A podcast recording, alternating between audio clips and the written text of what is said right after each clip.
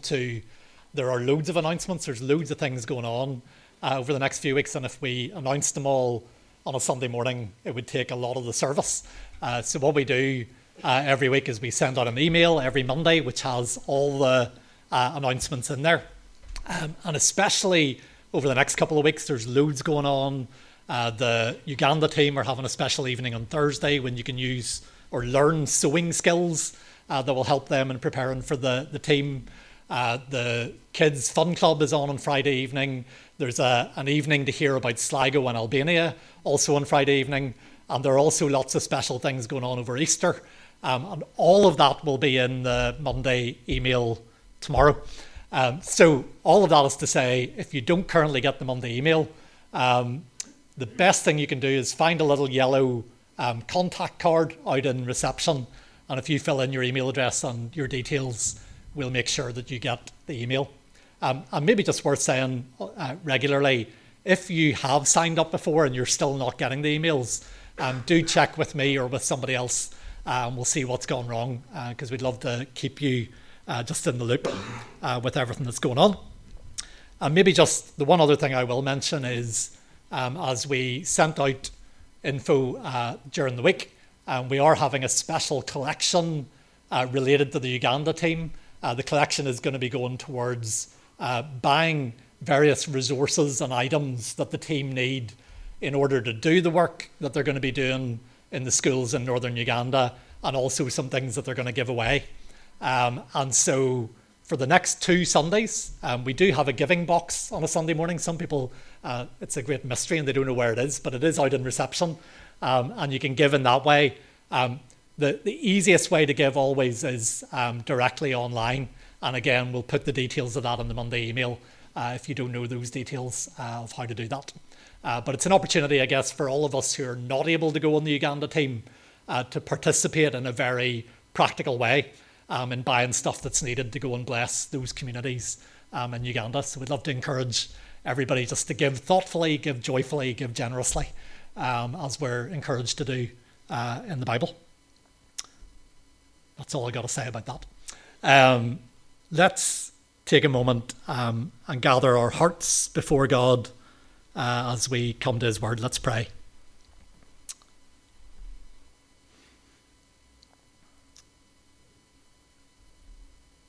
Father, we, we sang in a song uh, at the beginning of our service that the King of Life is on the move.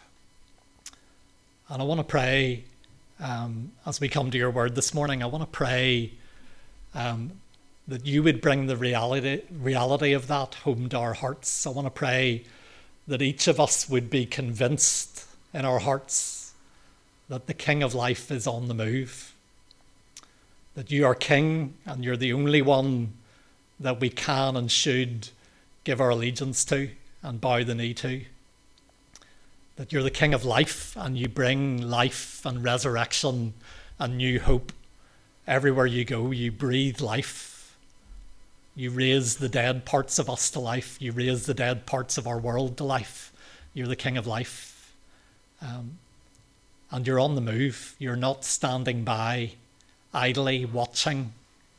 You're on the move, and I want to pray you would give us eyes of faith to see that in our time, in our generation, in our town, in the ordinary places where we spend our days, the King of Life is on the move, and He's inviting us to move with Him into adventures and mission.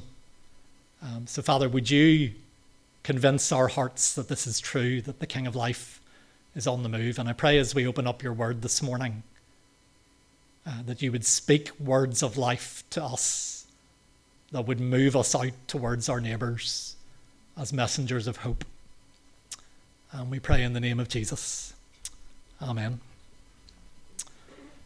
Um, so um, I'm going to ignore the clock because it's uh, for for lots of reasons because we're running late and it's wrong anyway. Um, so I'm just going to um, share uh, what's on my heart this morning. Uh, we've come to the end of our series uh, looking at everyday mission. Um, there it is. Um, and just to say, the next couple of Sundays, we will be turning our attention uh, towards Easter and thinking about uh, the message of uh, the cross and the resurrection. Um, but this is the end of our series on everyday mission. Um, and I guess um, in this series, we've been thinking about mission. We've kind of been all over the Bible. And we've been looking at the theme of mission really from Genesis to Revelation. And we've thought about the big picture, the big story of God's mission in the Bible. And then we've zoomed in a little bit to think about some of the real down to earth practicalities of how we participate in that mission. Um, but one of the things I've noticed is you can go anywhere in the Bible to talk about mission. Um, but I noticed that I found myself reaching for one book more than any other. And I don't know if you noticed this over the last few weeks. Um, but the book that I've reached for uh, more than any other has been First Peter. And I've been thinking about this uh, over the last couple of weeks. I, I don't think it's coincidental or accidental. Um, the book of First Peter, I, I think, has particular um, relevance uh, for the, the times that we are living in right now. Uh, and maybe the phrase that I want to introduce this morning is the idea that we are exiles on mission. And that'll sound maybe like a bit of a strange phrase, uh, but I want to try and open that up a little bit this morning. And First Peter, I think, more than any other book in the New Testament, opens up this idea of what it means to be exiles on mission. And for that reason, I think First Peter is a book that's especially pertinent, especially um, uh, relevant to where we are right now. Um, I'm convinced that this theme of being exiles on mission is really vital for the times that we're living in right now. Um, I want to mention this sermon uh, has been inspired uh, by this book, um, which you're, if you don't like the sermon, go and read the book because that's better, um, by Paul Williams called Exiles on Mission. The subtitle is How Christians Can Thrive in a Post Christian World. And really, if you want kind of today's sermon in a nutshell, that subtitle or that title and subtitle will do it. We are exiles on mission and we are able to thrive even in a post Christian world. Um, Ricky, Ricky Linton and I have had many conversations together over the last couple of years about this theme of being exiles and mission. And Ricky and I are both convinced this is a really vital, urgent theme uh, for the church right now. Um, so, yes, that, that's kind of my my advert for why I want to think about this as we finish uh, this series. Um, let's look at the very beginning of the book of First Peter. Sorry, I'm looking over my shoulder because I don't have it up there this week um, just checking what's behind me. Um, these are the opening words of the book of First Peter. Uh, this is what it says Peter, an apostle of Christ, to God's elect, exiles scattered throughout the provinces of Pontus, Galatia, Cappadocia, Asia, and Bithynia. That's how Peter begins his letter. And I want to highlight that word.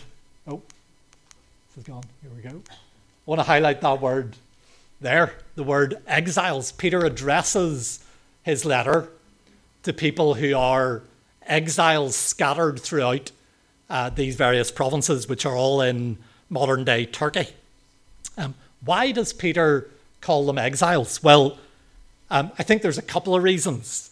Um, one of them is very literal. Many of those he was writing to were Christians who had literally left their homeland because of persecution. And we're now living in a foreign land. So, on a really um, literal level, they were foreigners, they were exiles, they, they were away from their homeland, they were in a foreign land.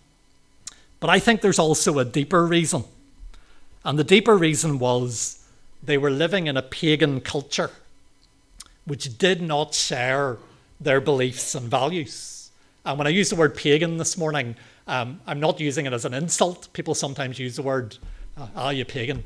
Um, I'm not using it as an insult, you Philistine. Um, um but using it, using it um, according to its technical definition, paganism was these forms of religion where there were many gods, uh, local gods, the gods of the Greeks, the gods of the Romans, gods with many names, gods of thunder, gods of war, gods of fertility, and all the rest. So paganism was a form of religion uh, characterized by many gods.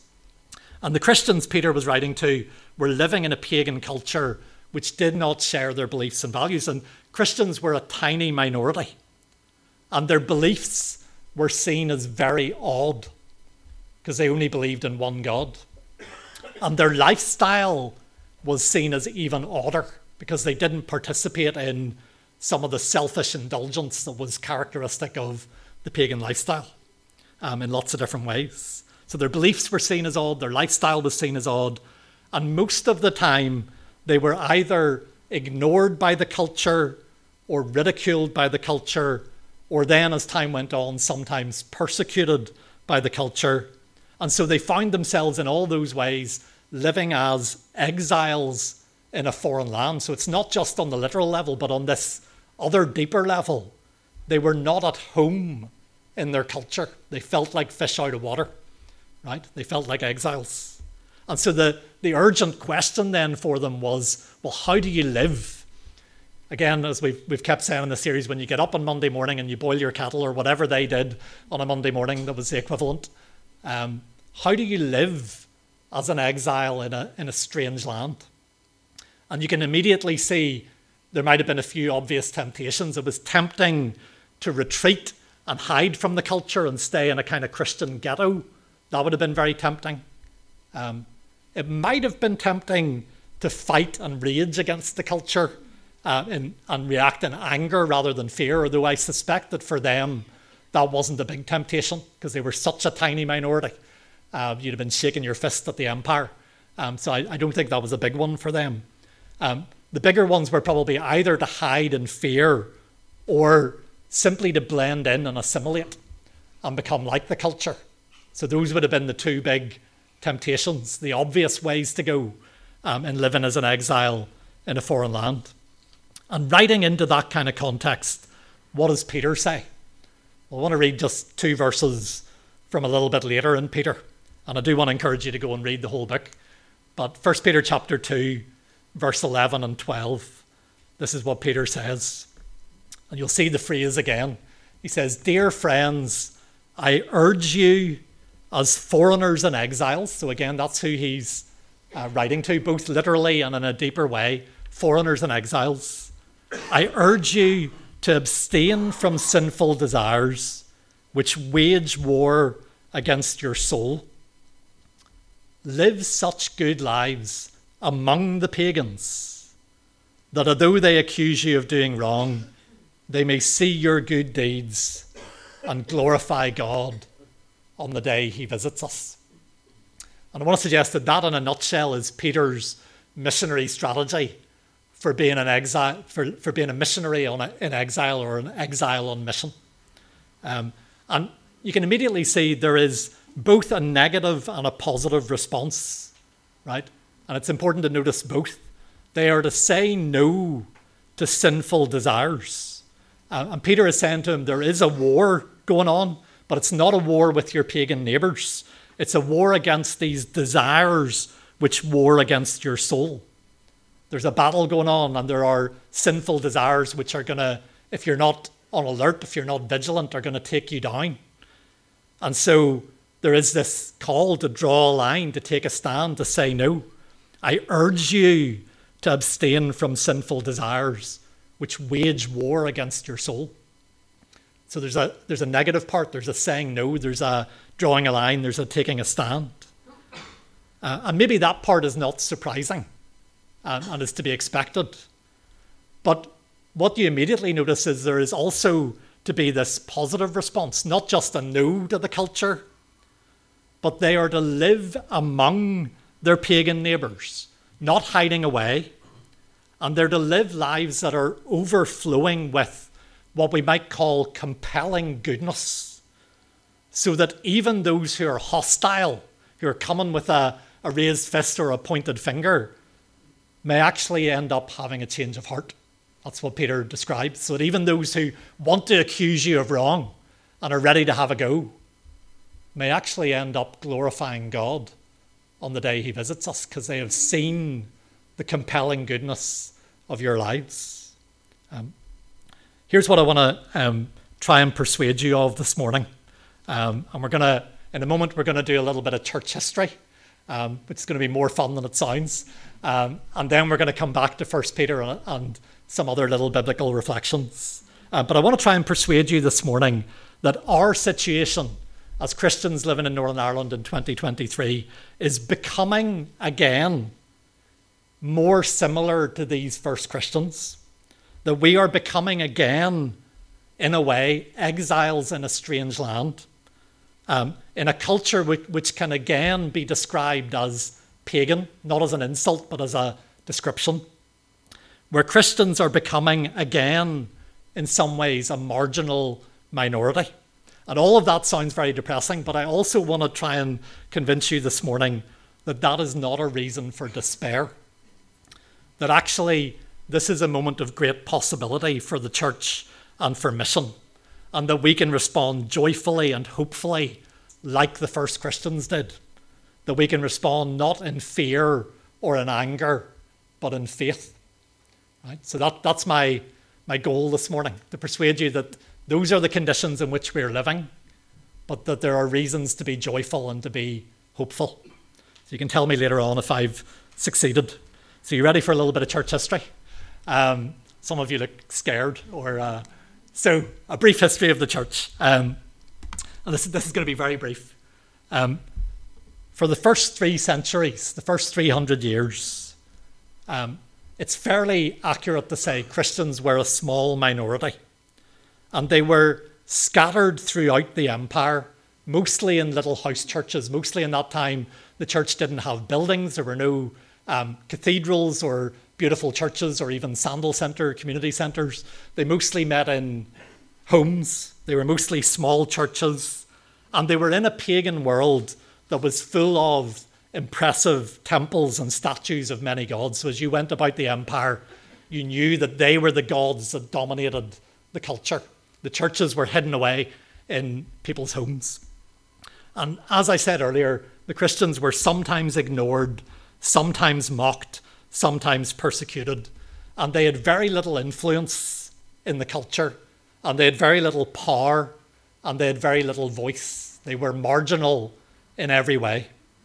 So, what did they do? Well, I want to suggest they got on with living the vision that we just read from First Peter. They said no to the self indulgences of the pagan lifestyle in various different ways.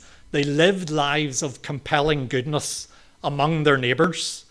And as they did that, they shared the message of Jesus. They shared the good news about Jesus. And what happened was that the church grew at an astonishing rate. The Lord added to their number daily those who were being saved. Um, and I want to suggest to you there has never been a more fruitful period of mission than those first 300 years. That these two things are both true, that the conditions were tiny, marginal, ignored, mocked, persecuted, and the mission of the church exploded as it has, as, as it has never done uh, since then. There may be a couple of periods in history where um, it happened a little bit similarly. But there's never been a more fruitful period of mission.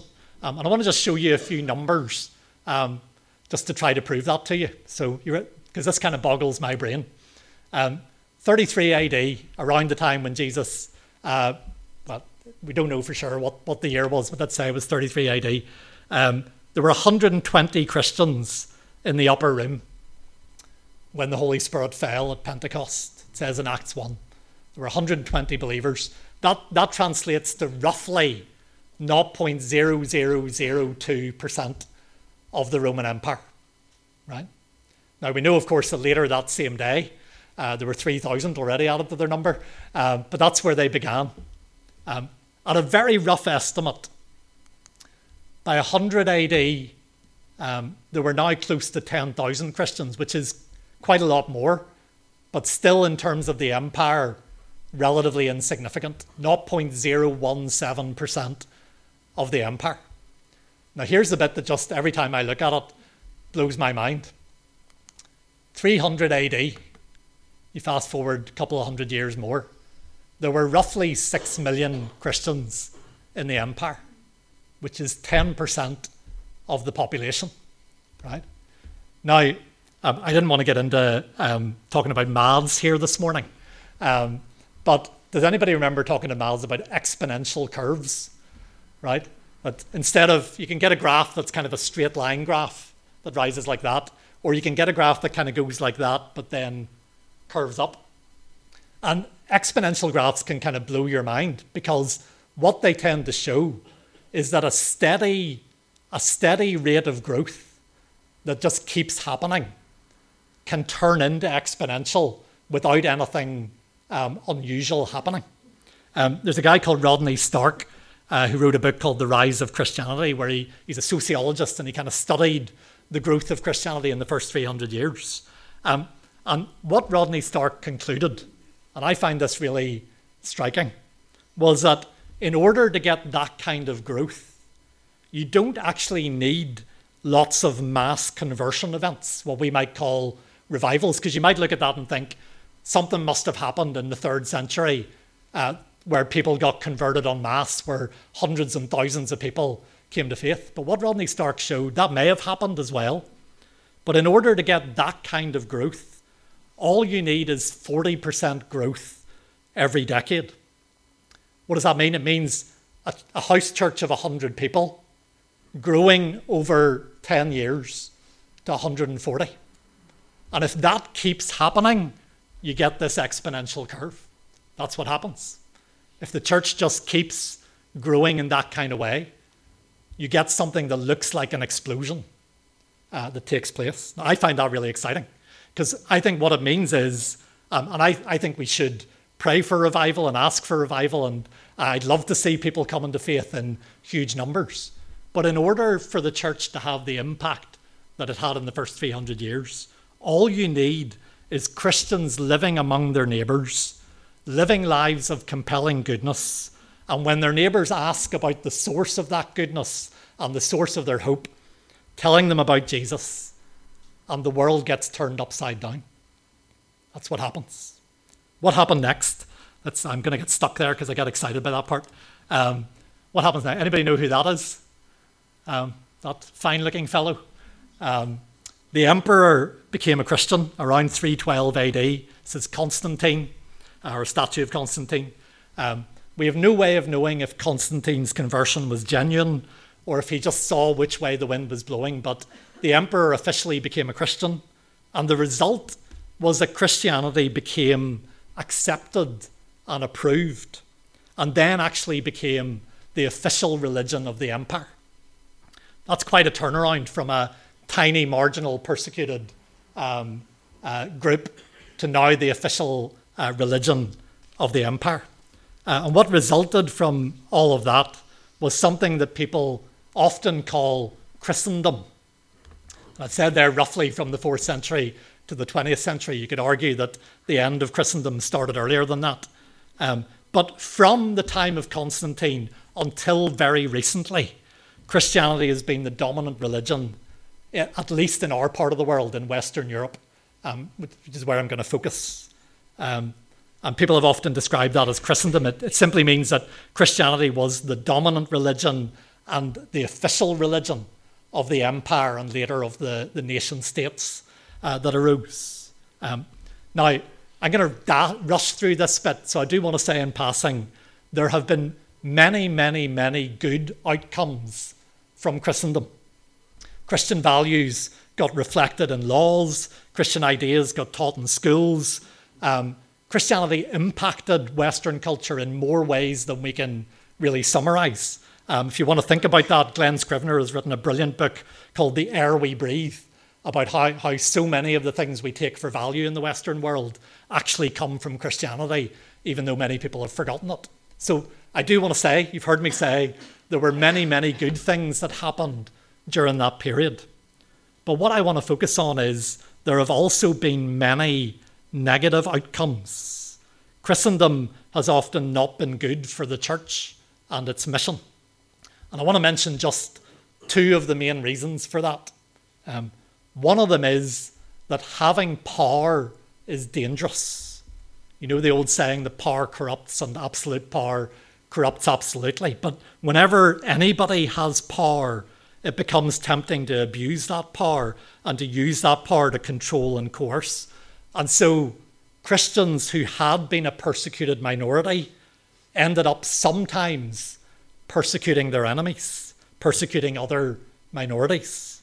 Christians who had suffered so much violence ended up sometimes using violence to force others to convert or to punish their enemies. And there are lots of big examples of that that people often like to bring up, like the Inquisitions or the Crusades. But there are also lots of smaller examples where Christians had power and didn't use it well. And I think we've lots of examples here in Northern Ireland and in our corner of the world. Having power can bring certain kinds of compromise and corruption. Um, and the other reason why Christendom has, has often not been good for the church and its mission is that cultural Christianity leads to confusion. Because once you have this idea that the empire or the nation is Christian, you get what will often happen in our kind of part of the world. People will say, Well, of course I'm a Christian. I live in a Christian nation. I have a Christian monarch. My kids go to a Christian school. Of course I'm a Christian. But often there may be no sign of an actual living relationship with Jesus. And so the mission of the church gets a bit hazy and a bit blurry. How do you do mission in a culture where everybody thinks they're a Christian already? And so, for those two reasons, I think Christendom at the very best has been a very mixed blessing. And there's been a much darker side to it as well. So, that brings us up to near our own time. Um, in the last few decades, and some people would argue really this has been going on for a couple of centuries, um, but Christendom has been crumbling. Um, and you, know this as well as I do. Uh, across Western Europe um, and in other parts of the world, the Western world, uh, the number of people who identify as a Christian has been falling. Church attendance has nosedived across Western Europe. Um, Christianity has been losing its position of power and privilege. And this has happened in some places faster than in others. And for lots of complicated reasons to do with us just being a wee bit odd, it has happened slower in Northern Ireland than maybe anywhere else in Western Europe. But I think it is now happening quite rapidly. And for Christians like us, that can be disorienting and it can be confusing. And Christians can become anxious and want to hide away in fear, or Christians can become angry and ready to fight. But I want to come back to what I said at the beginning, right? That's my church history, uh, rushed through, finished. I want to say this morning that this is a moment of great possibility for the church and its mission. And I want to put up one of my favourite lines of poetry that I've quoted before from Wendell Berry, who says, Be joyful though you have considered all the facts, right? So we've just been considering the facts of some of what's been going on in our world. But I want to say that we still we can be joyful. Um, we are living in a world which is becoming again more like the world in which the first Christians lived, um, and a world that I think can, again, probably accurately be described as pagan. Again, not as an insult, but in the sense that we, people are embracing a new kind of paganism. Um, our culture is not becoming atheist, as some people expected, where people believe in nothing. But instead, people are believing again in many gods and many spiritualities and many superstitions. Um, and ours is a, a new kind of paganism, a kind of post Christian paganism, which often has many half Christian ideas mixed in.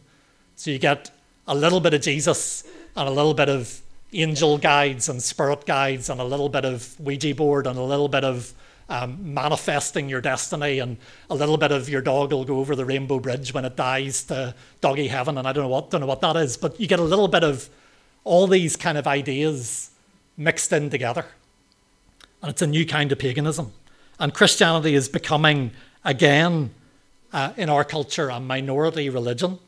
We're losing the position of power and privilege that we have enjoyed. Uh, I think we're entering a period where again we may often be either ignored or mocked or even persecuted, where we might, may find ourselves increasingly marginalized and not invited to the world's party.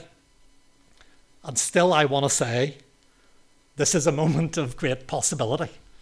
The phrase Paul uses in one of his letters where he says, Be joyful in hope. And I think we can be joyful in hope. Why is it possible to be joyful, even though we've considered all these facts?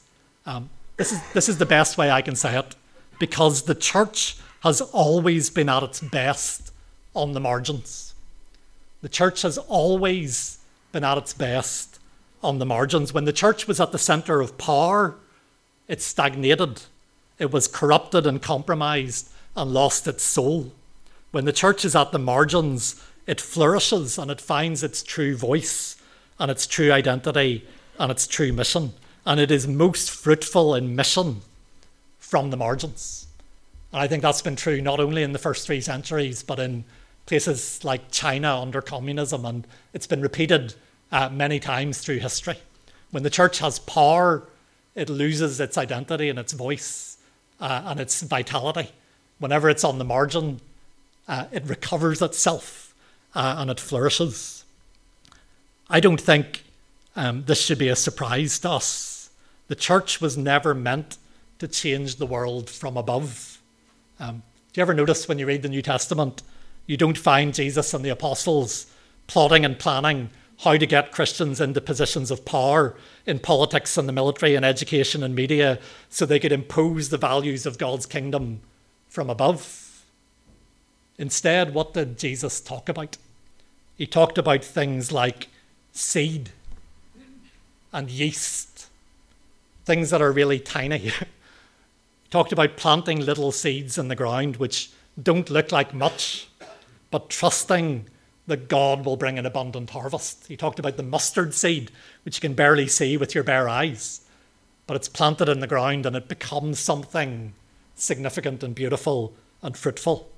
He talk, talked about mixing tiny grains of yeast through a batch of bread. You ever seen yeast?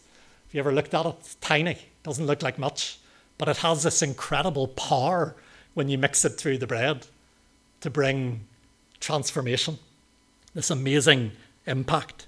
Um, and I think that is the strategy that Peter encourages in 1 Peter.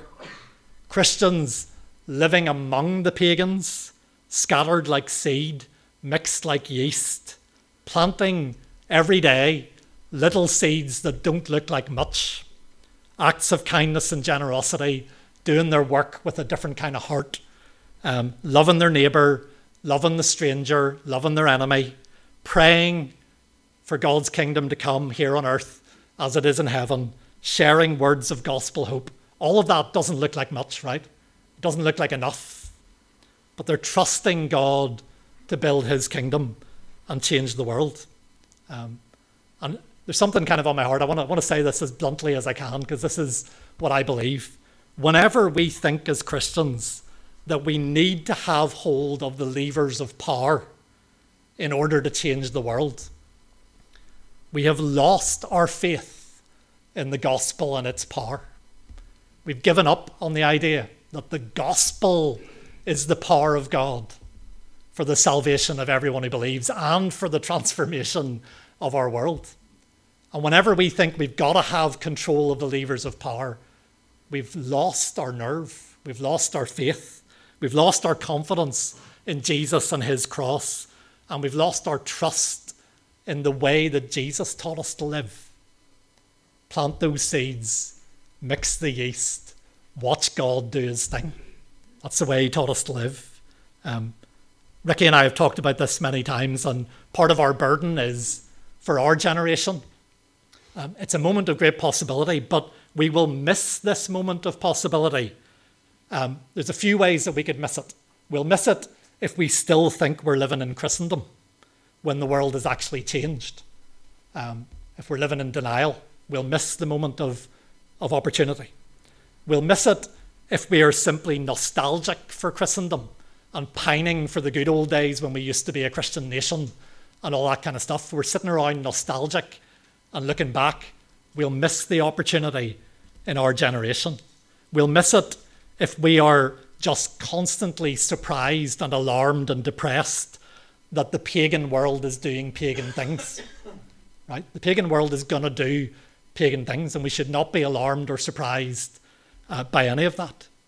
We'll miss the opportunity if we just engage in constant culture war trying desperately to claw back control of the levers of power. What is the, the, the alternative to all of that?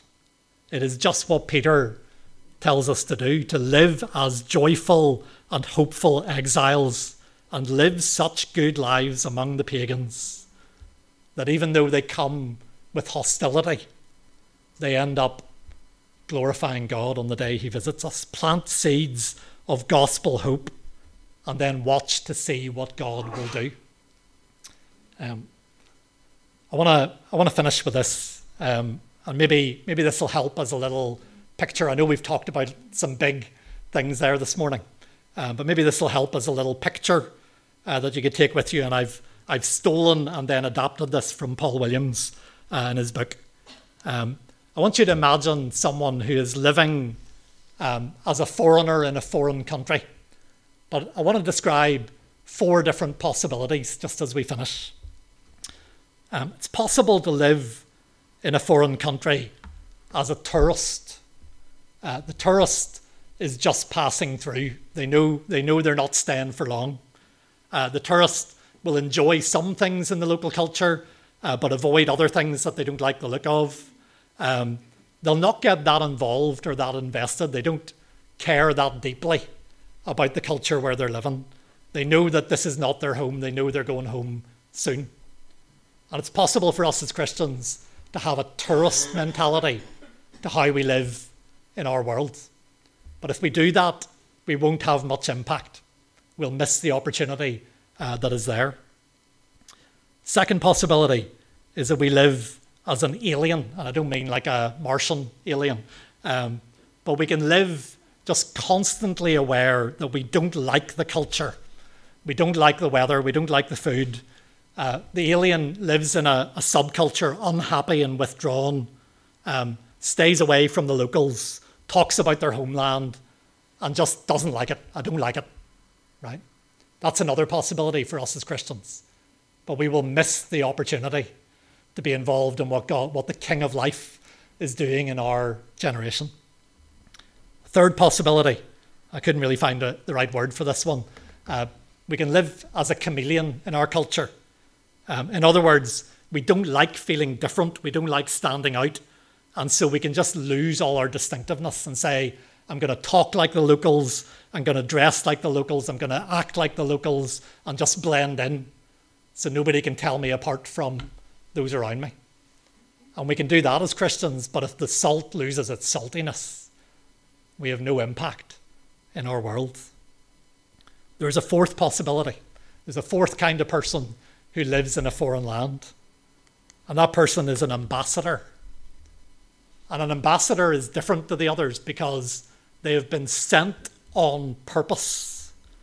And they are, if they're a good ambassador, they get involved in the country where they're living and they care about its well being, right? They're seeking the shalom of the land where they're, they're living. They care about it and they care about their neighbours. But the ambassador belongs to another country he represents another kingdom in the midst of the one where he's living, right? His heart and his allegiance and his identity belong to another king and another kingdom. And so he is able to live with joyful hope and seek the shalom of the place where he's in exile, but not give his heart to it. And of course, Paul in 2 Corinthians 5, verse 20 says, We are Christ's ambassadors. And so I want to encourage you it's a strange time that we're living in. It can be an intimidating, overwhelming time that we're living in. But I want to encourage you as God's people um, be joyful in hope, be patient in affliction, be faithful in prayer, keep planting those little seeds, and don't lose our nerve. The, the power is still where it has always been, which is in the message of Jesus and his death and resurrection. We keep sharing that gospel seed and watch what God will do. He's done it before, He can do it again. Let's pray. Um, I want to encourage you, um, if you would like prayer this morning, uh, there'll be a couple of people up to my left, your right, uh, who'd love to pray with you before you go home. Um, but let's pray together. I wonder, could I ask you to stand as we pray? Um,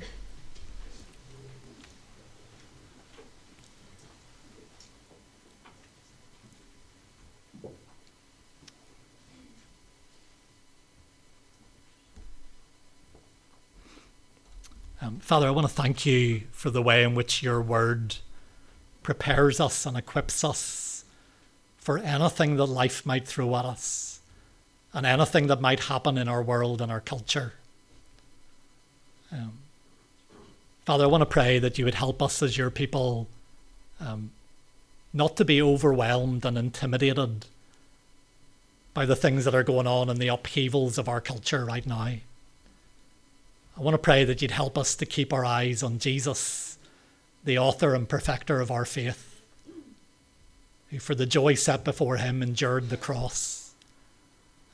Father, I want to thank you for your faithful people through all the centuries who have lived through times much harder than ours and yet kept their eyes on Jesus and kept planting seeds of gospel hope in the soil of their culture. Father, I want to thank you for the gospel, which is the power of God for the salvation of everyone who believes, and which is the only hope for our culture and our world. Father, help us as your people not to be characterized primarily by despair or fear or anxiety or anger, but show us how to be people of joyful hope and Father, help us this week. We've talked about a lot of big ideas this morning. But tomorrow morning, when the rubber hits the road, help us to go and live among our neighbours as people living the gospel, as people speaking the gospel in the name of Jesus whenever we get the opportunity. Um, help us to be your seed, your yeast scattered through our, our town and our neighbourhood and our workplaces and our world. And Father, we want to confess as we finish, we, we are not the hope of the world. We cannot change um, one heart, never mind our broken world. But we want to pray, um, come Lord Jesus, come Holy Spirit, build your kingdom here. May your kingdom come. May your will be done here in our time, in our generation, in our neighbourhoods, on earth as it is in heaven. And we pray in the name of Jesus. Amen.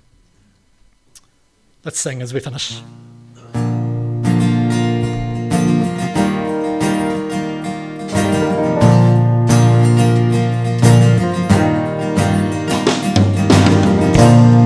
God.